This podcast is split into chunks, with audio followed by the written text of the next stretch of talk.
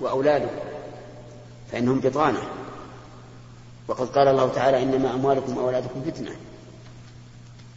إن من أموالكم وأولادكم عدوا لكم فاحذروه لكن الإشكال في النبي ولهذا يحتاج نسمع الشرح. نعم. نعم.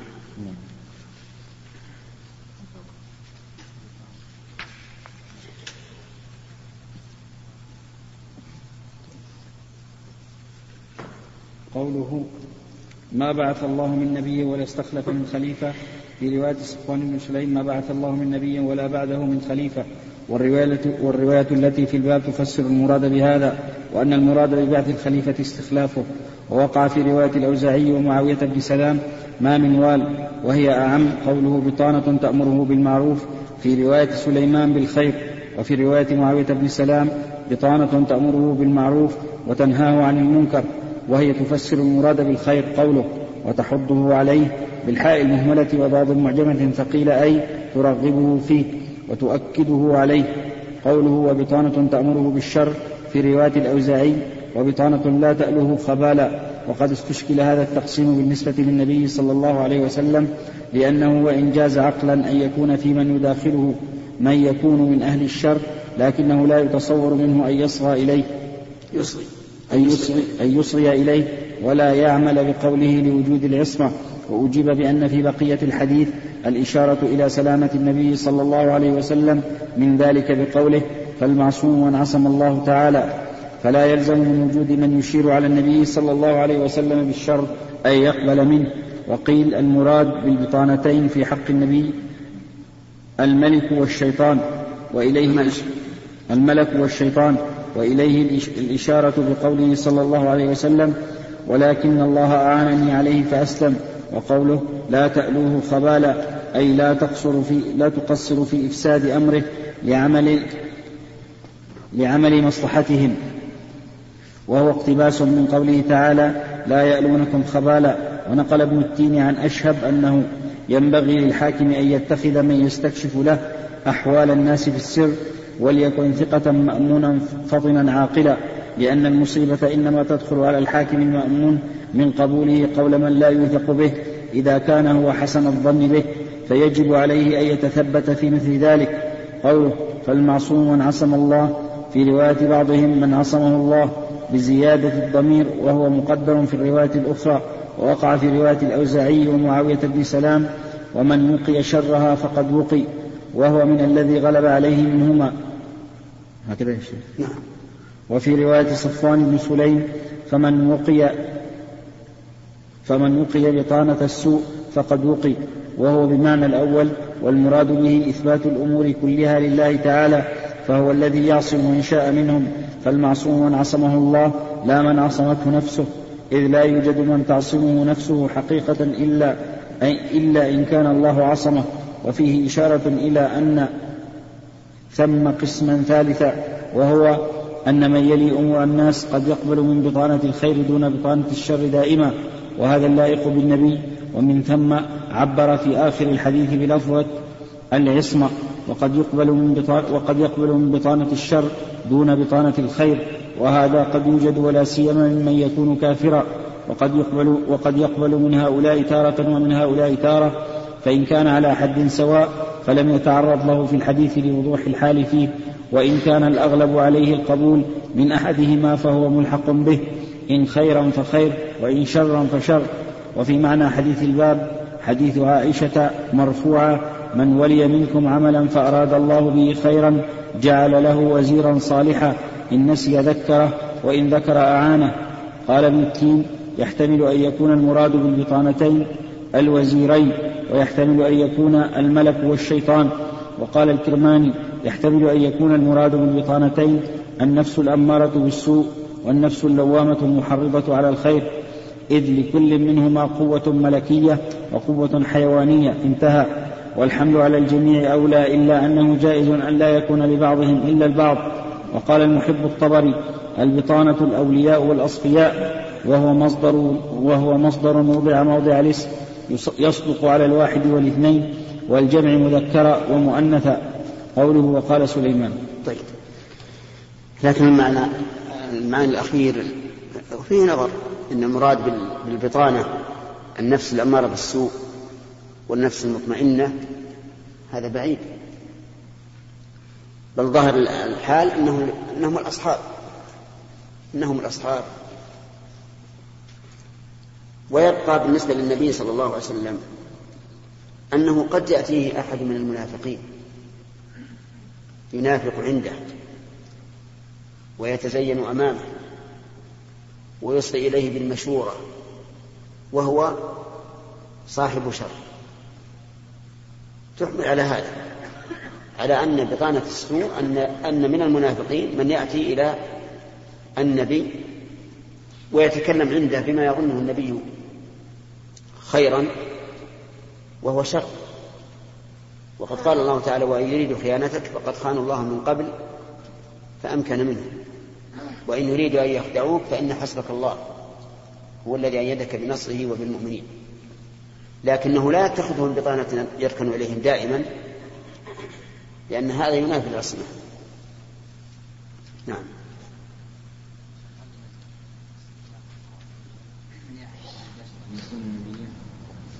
لا ما يسمع لأنه قال إن الله مستخلفكم فيها الدنيا الدنيا حلوة خضرة وإن الله مستخلفكم فيها فناظر كيف تعملون وقال تعالى وأنفقوا مما جعلكم مستخلفين فيه. نعم نعم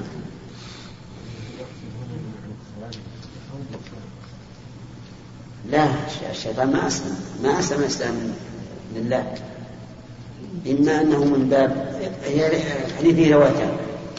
ولكن الله أعانني عليه فأسلم. أسلم هو. ومعنى أسلم استسلم. فلم يكن ليسلط عليه. والرواية الثانية اللفظ الثاني ولكن الله أعان عليه فأسلموا على أن هذا الاستئناف يعني فأنا أسلم منه. فأنا أسلم منه. وسواء هذا أو هذا فالمعنى الأول أشد لأن كونه استسلم فيه الدفع يعني دفع دفع هذا الشيطان وزيادة. وأما فأسلم أنا ففيه الدفع نعم؟ لا ما من الإسلام الإسلام الحقيقي اللي هو الإسلام بالله والله في مسلم فصار لا يأمرني إلا بخير. نعم. فصار لا يأمرني إلا بخير. نعم. استسلم. يأمر الرسول بخير. استسلم. لا ما ما, ما هو مسلم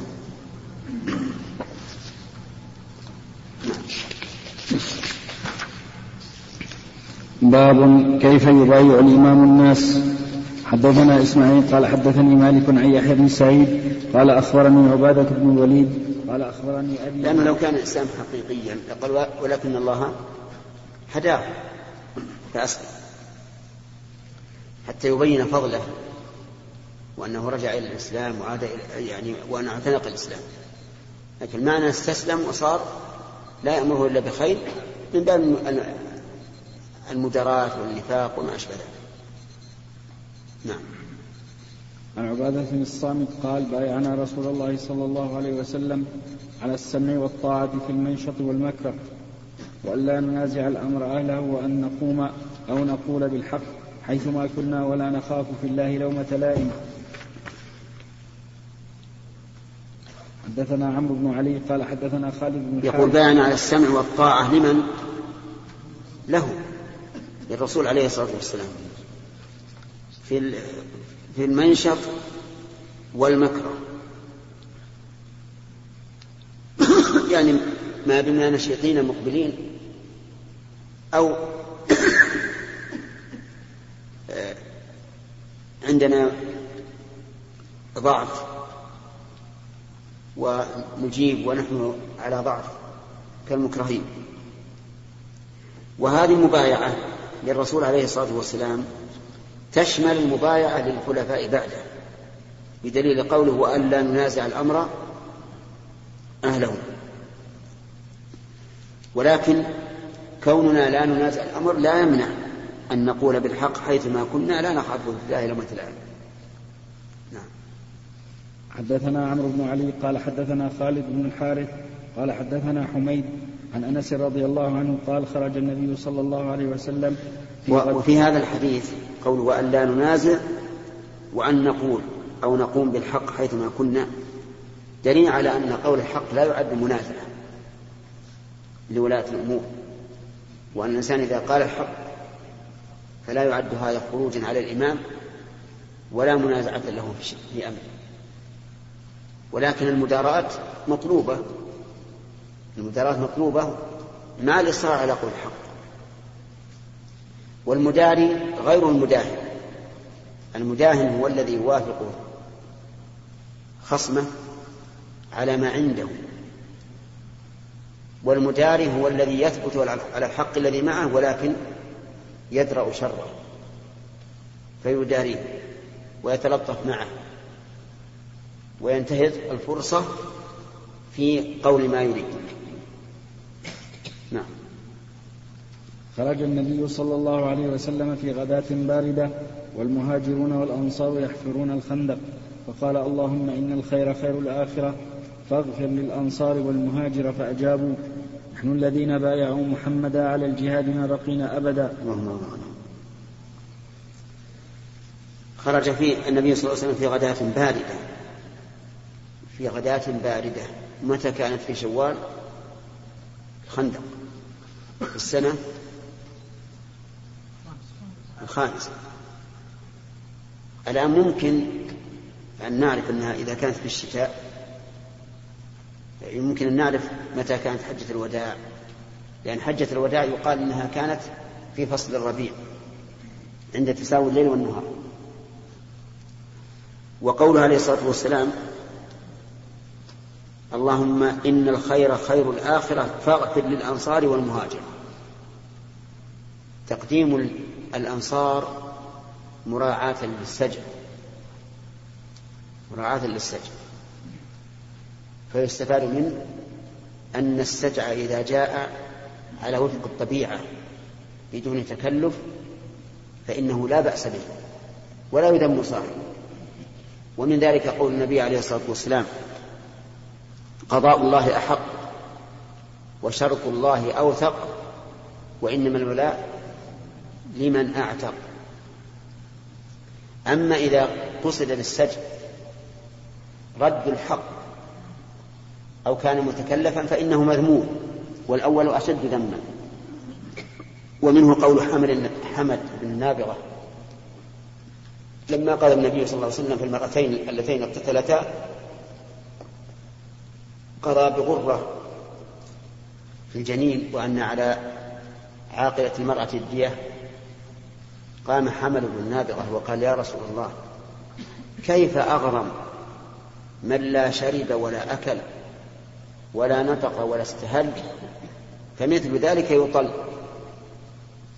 قال النبي صلى الله عليه وآله وسلم إنما هو من إخوان الكهان من أجل سجعه الذي سجع. وتقديم المفضول من أجل مراعاة السجع أو مراعاة أسلوب الكلام جاء حتى في القرآن. ففي سورة طه قالوا آمنا برب هارون وموسى مع أن موسى أفضل ويقدم في كل الآيات لكن في هذه الآية من أجل مراعاة فواصل الآيات. وفي قوله فأجابوا نحن الذين بايعوا محمدا على الجهاد ما بقينا أبدا دليل على جواز الإنشاد. الإنشاد وأنه لا بأس به لكن بشرط أن لا يتضمن كذبا وأن لا يحصل به فتنة وأن يكون معناه معلوما صحيحا. نعم. نعم. سليم. نعم. نعم. صحيح. ما في شك. ووقت السير أيضا يشجع الإبل. كيف؟ مثل النساء إيه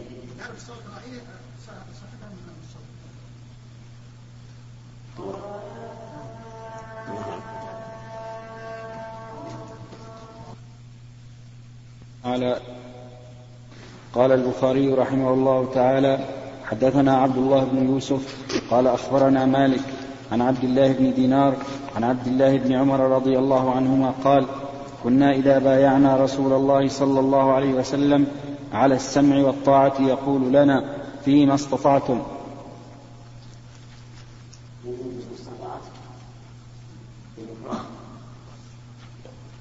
نعم نعم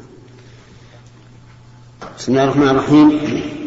في هذا دليل على أنه لا ينبغي للإنسان أن يعتمد على ما في قلبه من الجزم عند فعل الأشياء بل يقيد ذلك بما أشار إليه النبي صلى الله عليه وآله وسلم.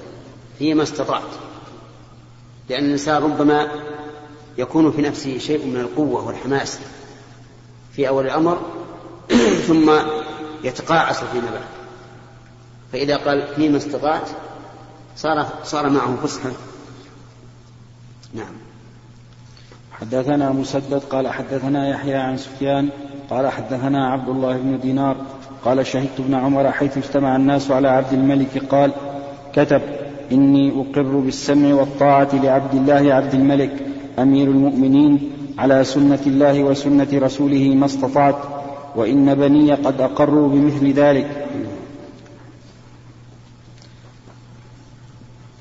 حدثنا يعقوب بن إبراهيم قال حدثنا هشيم قال أخبرنا سيار عن الشعبي عن جرير بن عبد الله قال بايعت النبي صلى الله عليه وسلم على السمع والطاعة فلقنني فيما استطعت والنصح لكل مسلم. والنصح. والنصح والنصح لكل مسلم. هذا كالأول أنه ينبغي الإنسان أن يقيد فيقول فيما استطعت.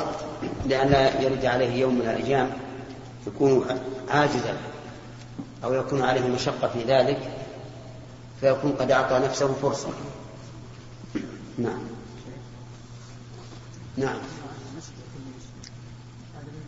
والإنسان يفضل بعض المسلمين على بعض يعني النصح ينصح بعض الناس بالطبيعة بالدين بالطوين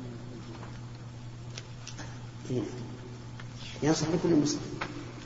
كل مسلم يخاطبه بما يليق به حاله أو بما يليق بحاله. يعني يختلف مكالمة بفلان مع فلان. النصح يجب يجب لكل مسلم. كل مسلم يجب عليك أن تود له الخير. نعم خالد. قول النبي صلى الله عليه وسلم وأنا على أهل التوالي كما استطعت نعم. يدخل في هذا المعنى. يدخل في في هذا المعنى مع أن قوله فيما استطعت فيه شدة من جهة وتخفيف من جهة. في شدة من جهة انك أنك لا تألو جهدا مدى الاستطاعة. وفي التخفيف من جهة أن ما ما لا يمكنك فإنك لا تستطيع ان أن تكون على عهد الله. نعم.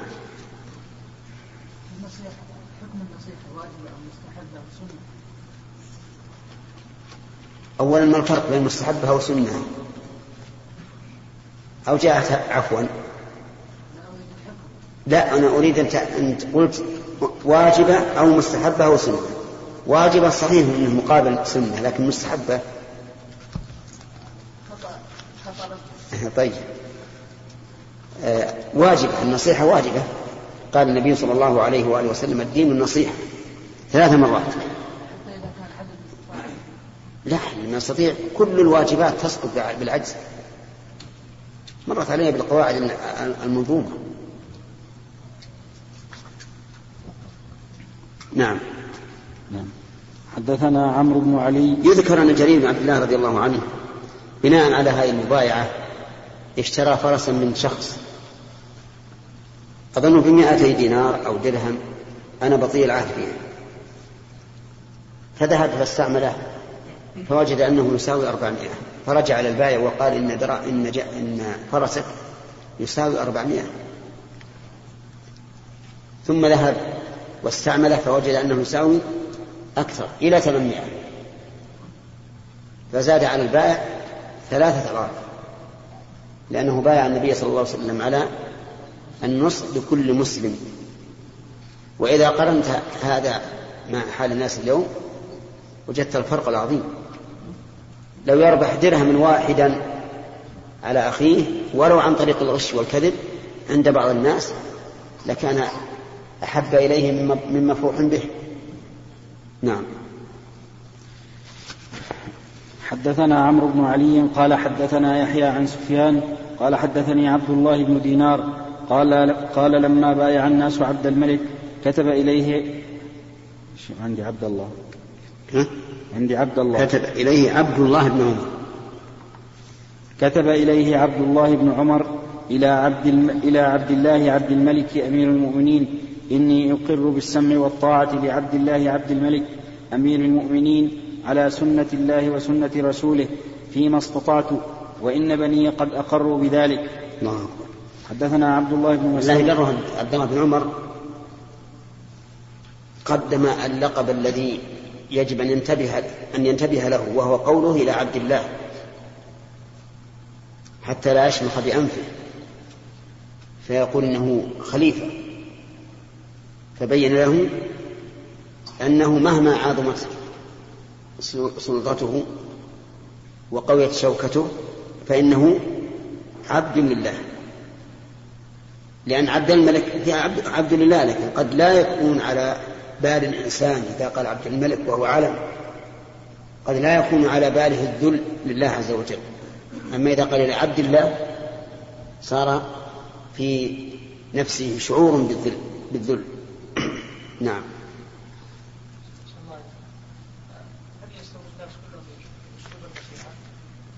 لا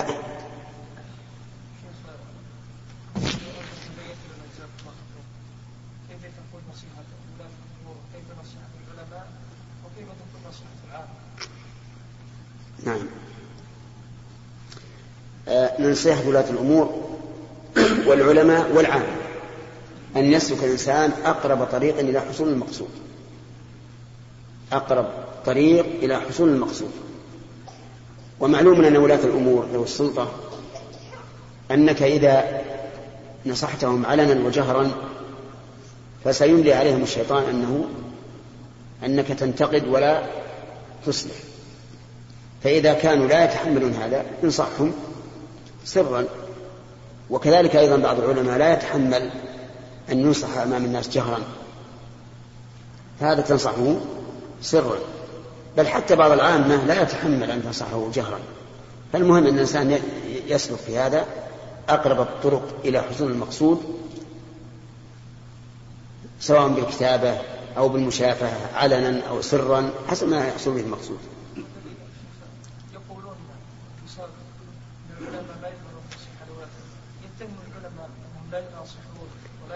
وما مر علينا بالبخاري قصة أسامة لما قيل له ألا تكلم هذا الرجل؟ يعني عثمان بن عفان. فقال هل أنا إذا كلمت أخبرتكم؟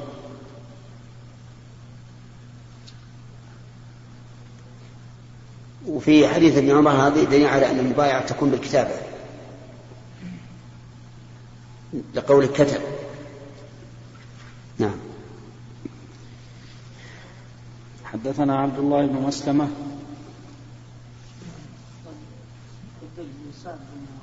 العالم في شيء مثلا أنا في نظري. ولكن يتهم نفسه الإنسان لأن العالم هذا أعلى منه وأكثر نظرا من هذا. وهو يرى أنه خطأ لكن يؤول هذا هل يكون له يعني وجه على التأويل أو يجب عليه أن يبايع؟ لا يجب عليه أن ينصح بما يرى أنه أصلح. قد لا يكون من المصلحة أن يتكلم مع العالم أمام الناس فيرجع المسألة. حتى يكون بينه وبينه أو يكتب له ورقة مثلا بأن القضية كذا وكذا. لأن أي إنسان معرض للخطأ للخطأ عن جهل أو عن نسيان. نعم؟ إيه؟ يكتب له كتابه وإذا قرأ قامت عليه الحجة وإذا كان فيه مناقشة يعني ربما أن يقرأه ويرى أن الصواب معه هو ولا يتكلم عليها فإذا ناقشه بعد تفرق الناس وإذا انفرد به يكون هذا جيدا. هذا ثلاثة حدثنا عبد الله بن مسلمة قال حدثنا حاتم عن يزيد بن أبي عبيد قال قلت لأسامة قال قلت لسلمة على أي شيء بايعتم النبي صلى الله عليه وسلم يوم الحديبية؟ قال على الموت. هذه المبايعة مبايعة خاصة. مبايعة خاصة على قتال قريش. حين شاع الخبر أنهم قتلوا عثمان بن عفان رضي الله عنه. لأن الرسول صلى الله عليه وآله وسلم أرسل عثمان بن عفان لمفاوضة قريش لأن له لأن له قبيلة تحميل كبيرة. ولما شاء الخبر بايع النبي صلى الله عليه وآله وسلم أصحابه على قتال قريش. فبايعوا على أن لا يفروا إلى الموت. بايعوا على ذلك. وكان عثمان غائبا. فأخذ عليه الصلاة والسلام إحدى يديه بالأخرى وقال هذه يد عثمان. عثمان بن عفان رضي الله عنه. نعم. حدثنا عبد الله بن محمد بن أسماء قال حدثنا جويرية عن مالك عن الزهري أن حميد بن عبد الرحمن أخبره أن المسور بن مخرمة أخبره أن الرهط الذين ولاهم عمر اجتمعوا فتشاوروا فقال لهم عبد الرحمن لست بالذي أنافسكم على هذا الأمر ولكنكم إن شئتم اخترت لكم منكم. فجعلوا ذلك إلى عبد الرحمن. فلما ولوا عبد الرحمن أمرهم فمال الناس على عبد الرحمن حتى ما أرى أحدا من الناس يتبع أولئك الرهط ولا يطأ عقبه. ومال الناس على عبد الرحمن يشاورونه تلك الليالي حتى إذا كانت الليلة التي أصبحنا منها فبايعنا عثمان. قال المسور طرقني عبد الرحمن بعد هجع من الليل فضرب الباب حتى استيقظت فقال أراك نائما؟ فوالله ما اكتحلت هذه الثلاث بكثير نوم انطلق فادع الزبير وسعدا فدعوتهما له. عندنا هذه الليلة. نعم. فدعوتهما له فشاورهما ثم دعاني فقال ادع لي عليا. فدعوته فناجاه حتى ابهار الليل ثم قام علي من عنده وهو على طمع. وقد كان عبد الرحمن يخشى من علي شيئا. ثم قال ادع لي عثمان. فدعوته فناجاه حتى فرق بينهما. المؤذن بالصبح. الم... حتى فرق بينهما المؤذن بالصبح. فلما صلى للناس الصبح واجتمع أولئك الرهط عند المنبر فأرسل إلى من كان حاضرا من المهاجرين والأنصار وأرسل إلى أمراء الأجناد وكانوا وافوا تلك الحجة مع عمر فلما اجتمعوا تشهد عبد الرحمن ثم قال أما بعد يا علي إني قد نظرت في أمر الناس فلم أرهم يعدلون بعثمان فلا تجعلن على فلا تجعلن على نفسك سبيلا. فقال أبايعك على سنة الله وسنة رسوله والخليفتين من بعده فبايعه عبد الرحمن وبايعه الناس المهاجرون والأنصار وأمراء الأجناد والمسلمون. وفي هذا دليل واضح على صحة بيعة عثمان رضي الله عنه وأن عليا بايع وبايعه المهاجرون والأنصار والمسلمون. فيكون في هذا رد على الرافضة الذين يقولون إن عثمان إن علي رضي الله عنه قد غصب وظلم وأن مما غصبه أبو بكر وعمر ويلعنون أبا بكر وعمر بناء على أنهما ظلما ظلما من؟ علي بن أبي طالب. وأخذ الخلافة من بعده والإمامة من بعد الرسول عليه الصلاة والسلام. بل إني رأيت في كتاب الملل والنحل فرقة فرقة منهم تلعن علي بن أبي طالب أيضا. تلعن أبا بكر وعمر وعلي بن أبي طالب. تقول أما, أبا أما أبو بكر وعمر فهما ظالمان معتديان وأما علي فإنه لم يأخذ بالحق. لم يأخذ بالحق. وكان عليه أن لا يبايع وأن ينبذ هذه البيعة. فلما فلما وافقهما كان مستحقا للعن. إذا ما بقي أحد أبو بكر وعمر وعثمان كلهم ظلمة وعلي كذلك أيضا ما بقي أحد اللهم عافنا اللهم عافنا نعم. نعم. نعم نعم ما في شك. نعم. يعني ما نمت. ما نمت. إي نعم. نمت قليلا أو ما نمت اطلاقا؟ لا عندي أنا بكبير وفيها يمكن نصف كثير. المعنى إنه ما نام نوما هنيئا. هذه الثلاثة. أو هذه الليلة على النسخه التي عندنا.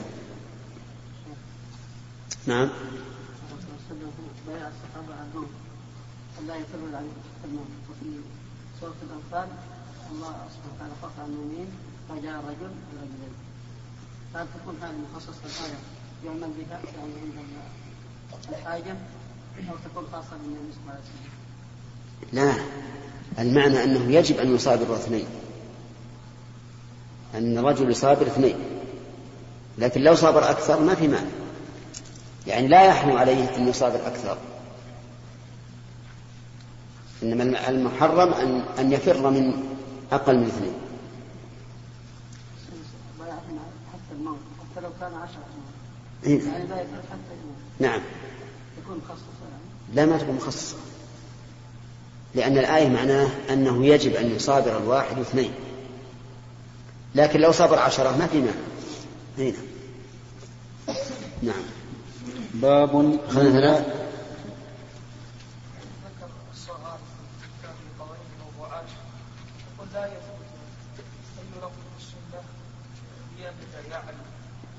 إيش؟ كل ما جاء في السنة يقدم البيان بذلك إيه يا علي. لا يثبت ولا يصح إيه. علي كيف؟ هو يقصد أن مثل هذا من ذكر الكفار الناس فكان النبي صلى الله عليه وسلم يقول يا علي لا قصر حديث الرسول المرفوع. نعم. حتى ما يجعل قول النبي صلى الله عليه وسلم لا هو يقصد يا علي. يقول يا علي. إي نعم نعم. ردا ل- ل- للرافضة عندهم أحاديث كثيرة يا علي يا علي يا علي. لكن الرسول خاطب علي وحده. لما خلفه في غزوة تبوك في أهله وقال جعلتني مع النساء قال أما ترضى أن تكون مني بمنزلة هارون من موسى على أنه لا نبي بعد. يعني أخلفك في أهلي كما أن موسى خلف هارون في قومه. نعم. باب من بايع مرتين.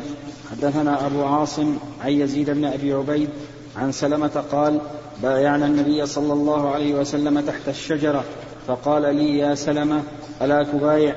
قلت يا رسول الله قد بايعت في الأول. قال وفي الثاني؟ تكون الثانية من باب من باب التأكيد نعم. باب بيعة الأعراب. حدثنا عبد الله بن مسلمة عن مالك عن محمد بن المنكدر عن, جار عن جابر بن عبد الله رضي الله عنهما أن أعرابيا بايع رسول الله صلى الله عليه وسلم على الإسلام فأصابه وعك فقال أقلني بيعتي فأبى ثم جاءه فقال أقلني بيعتي فأبى فخرج فقال رسول الله صلى الله عليه وسلم المدينة كالكير تنفي خبثها وتنصع طيبها الله. عندنا وينصع طيبها المعنى واحد. الأعراب هم البادية الذين يسكنون في البدو وغالبهم جفاة لا سيما أهل الإبل منهم. فهذا الرجل بايع النبي صلى الله عليه وسلم على الإسلام فأصيب بوعك لأن المدينة كان فيها حمى. فقال أقلني بيعتي ولكن الرسول صلى الله عليه وآله وسلم أبى أن يقيله. وفي هذا دليل على أن مبايعة الإمام لازمة. لا يمكن الانفكاك عنها. فهي من ألزم العقود. لكن الأعرابي لم يتحمل فخرج. فبين النبي صلى الله عليه وآله وسلم أن المدينة تنفي خبثها وتنصع طيبها تظهره وتبين. والخبث تنفيه كما نفت هذا الأعرابي نعم. الواقع ألم تذهب إلى المستشفى قبل يومين؟ لا ما سخنة. حمى نعم دم من خرج من المدينة وهو مشرك قال فقد خرج منها جمع من فضلاء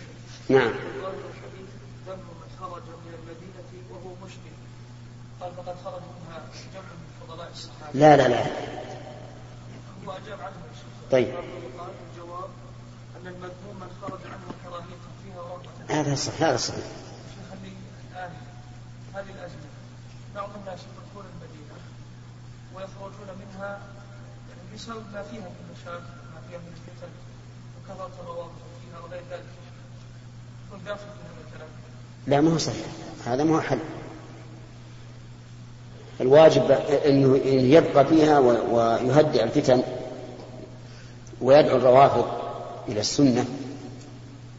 أما لو كنا إذا حصل في أرض ما شيء خرجنا وتركنا معناه ما ما احد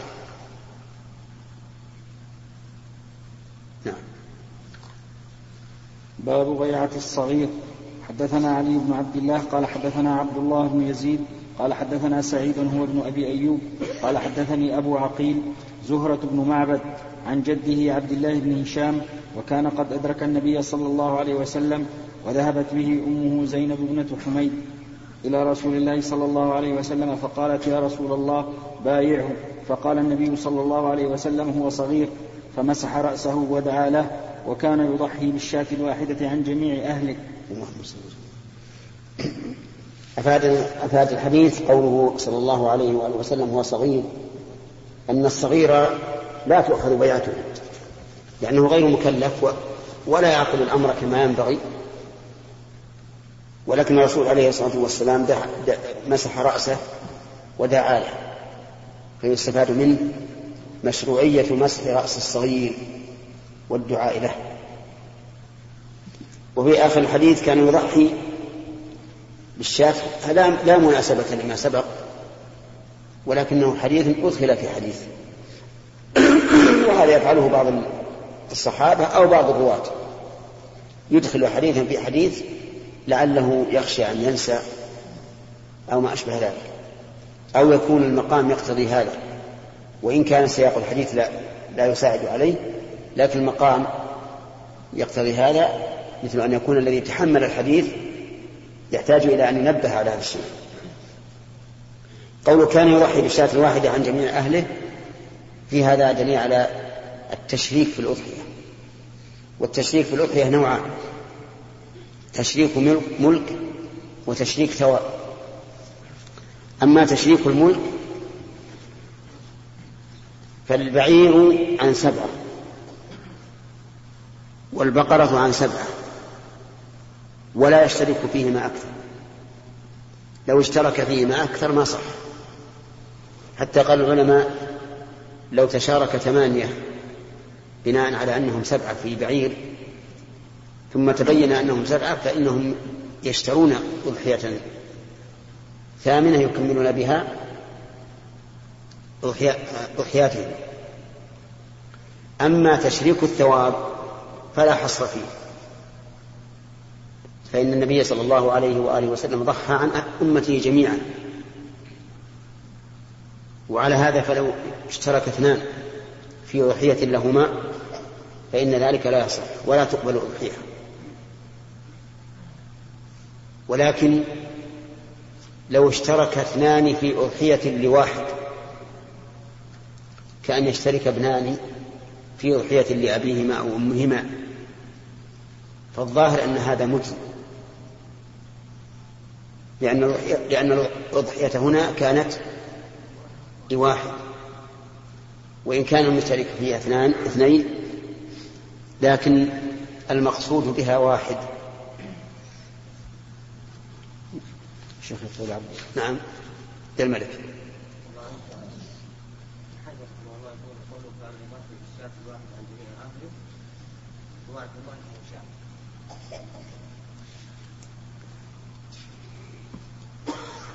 الرسول كان يضحي بشاة عنه عن أهل بيته ما في إشكال.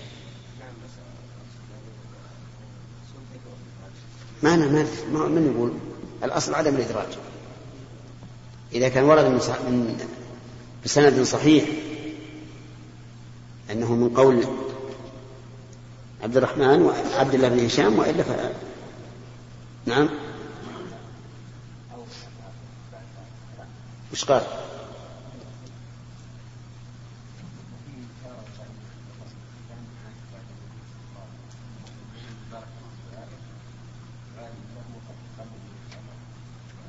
إيش؟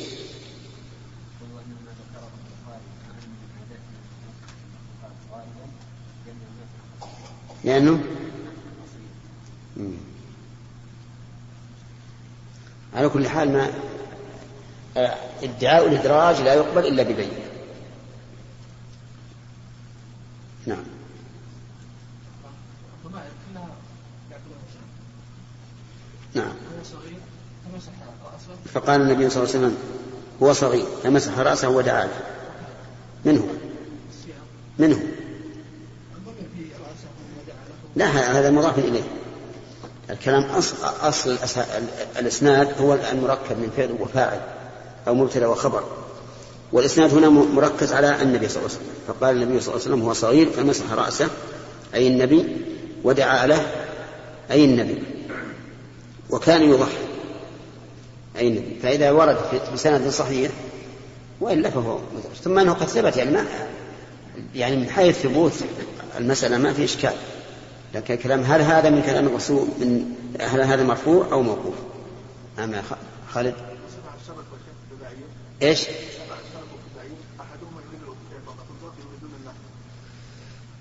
يجزئ ذلك. إي نعم. اللي سبع عائلات أو سبع أشخاص؟ سبعة إيش؟ سبع عوائل يعني كل واحد. يعني لو أن الوا... كل واحد من هؤلاء أراد بالسبع أنه عنه وعنه لبيته فلا بأس. نعم. باب من بايع ثم استقال البيعة حدثنا عبد الله بن يوسف قال أخبرنا مالك عن محمد بن المنكدر عن جابر بن عبد الله أن أعرابيا بايع رسول الله صلى الله عليه وسلم على الإسلام فأصاب الأعرابي وعك بالمدينة فأتى الأعرابي إلى رسول الله صلى الله عليه وسلم فقال يا رسول الله أقلني بيعتي فأبى رسول الله صلى الله عليه وسلم ثم جاء فقال أقلني بيعتي فأبى ثم جاءه. ثم جاءه فقال أقلني بيعتي فأبى فخرج الأعرابي فقال رسول الله صلى الله عليه وسلم إنما المدينة كالكير تنفي خبثها تنصع طيبها و... عندك تنصع لا وتنصع. تنصع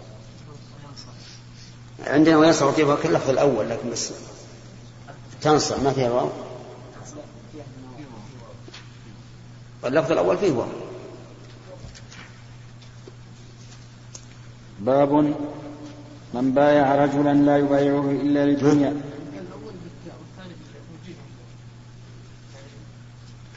ما ما ما في إشكال. تنفي خبثها وينصع طيبها. نعم. كيف؟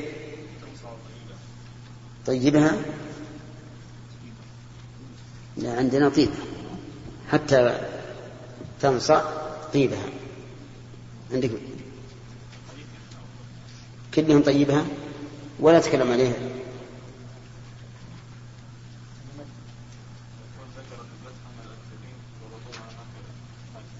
هكذا إيش؟ إيه؟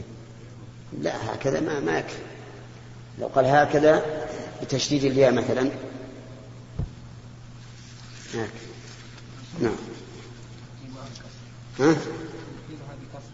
إيه نعم باب من بايع رجلا لا يبايعه إلا للدنيا. حدثنا عبد الله عن أبي حمزة عن الأعمش عن أبي صالح عن أبي هريرة قال قال رسول الله صلى الله عليه وسلم ثلاثة لا يكلمهم الله يوم القيامة ولا يزكيهم ولهم عذاب أليم. رجل على فضل ماء بالطريق يمنع منه ابن السبيل. ورجل بايع إماما لا يبايعه إلا لدنياه. إن أعطاه ما يريد وفى له وإن لم وإلا لم يفي وفى له. تشديد طيب وش اللي بعده؟ وإلا؟ وإلا لم يف له. إذن وفى. لأنه لو كانت وفى قال لم يوفى. نعم. ورجل بايع رجلا بسلعة بعد العصر فحلف بالله لقد أعطي بها كذا وكذا. أنا عندي يبايع عندكم بايع؟ نسخة عندي نسخة نعم. فحلف بالله لقد أعطي بها كذا وكذا فصدقه فأخذها ولم يعط بها.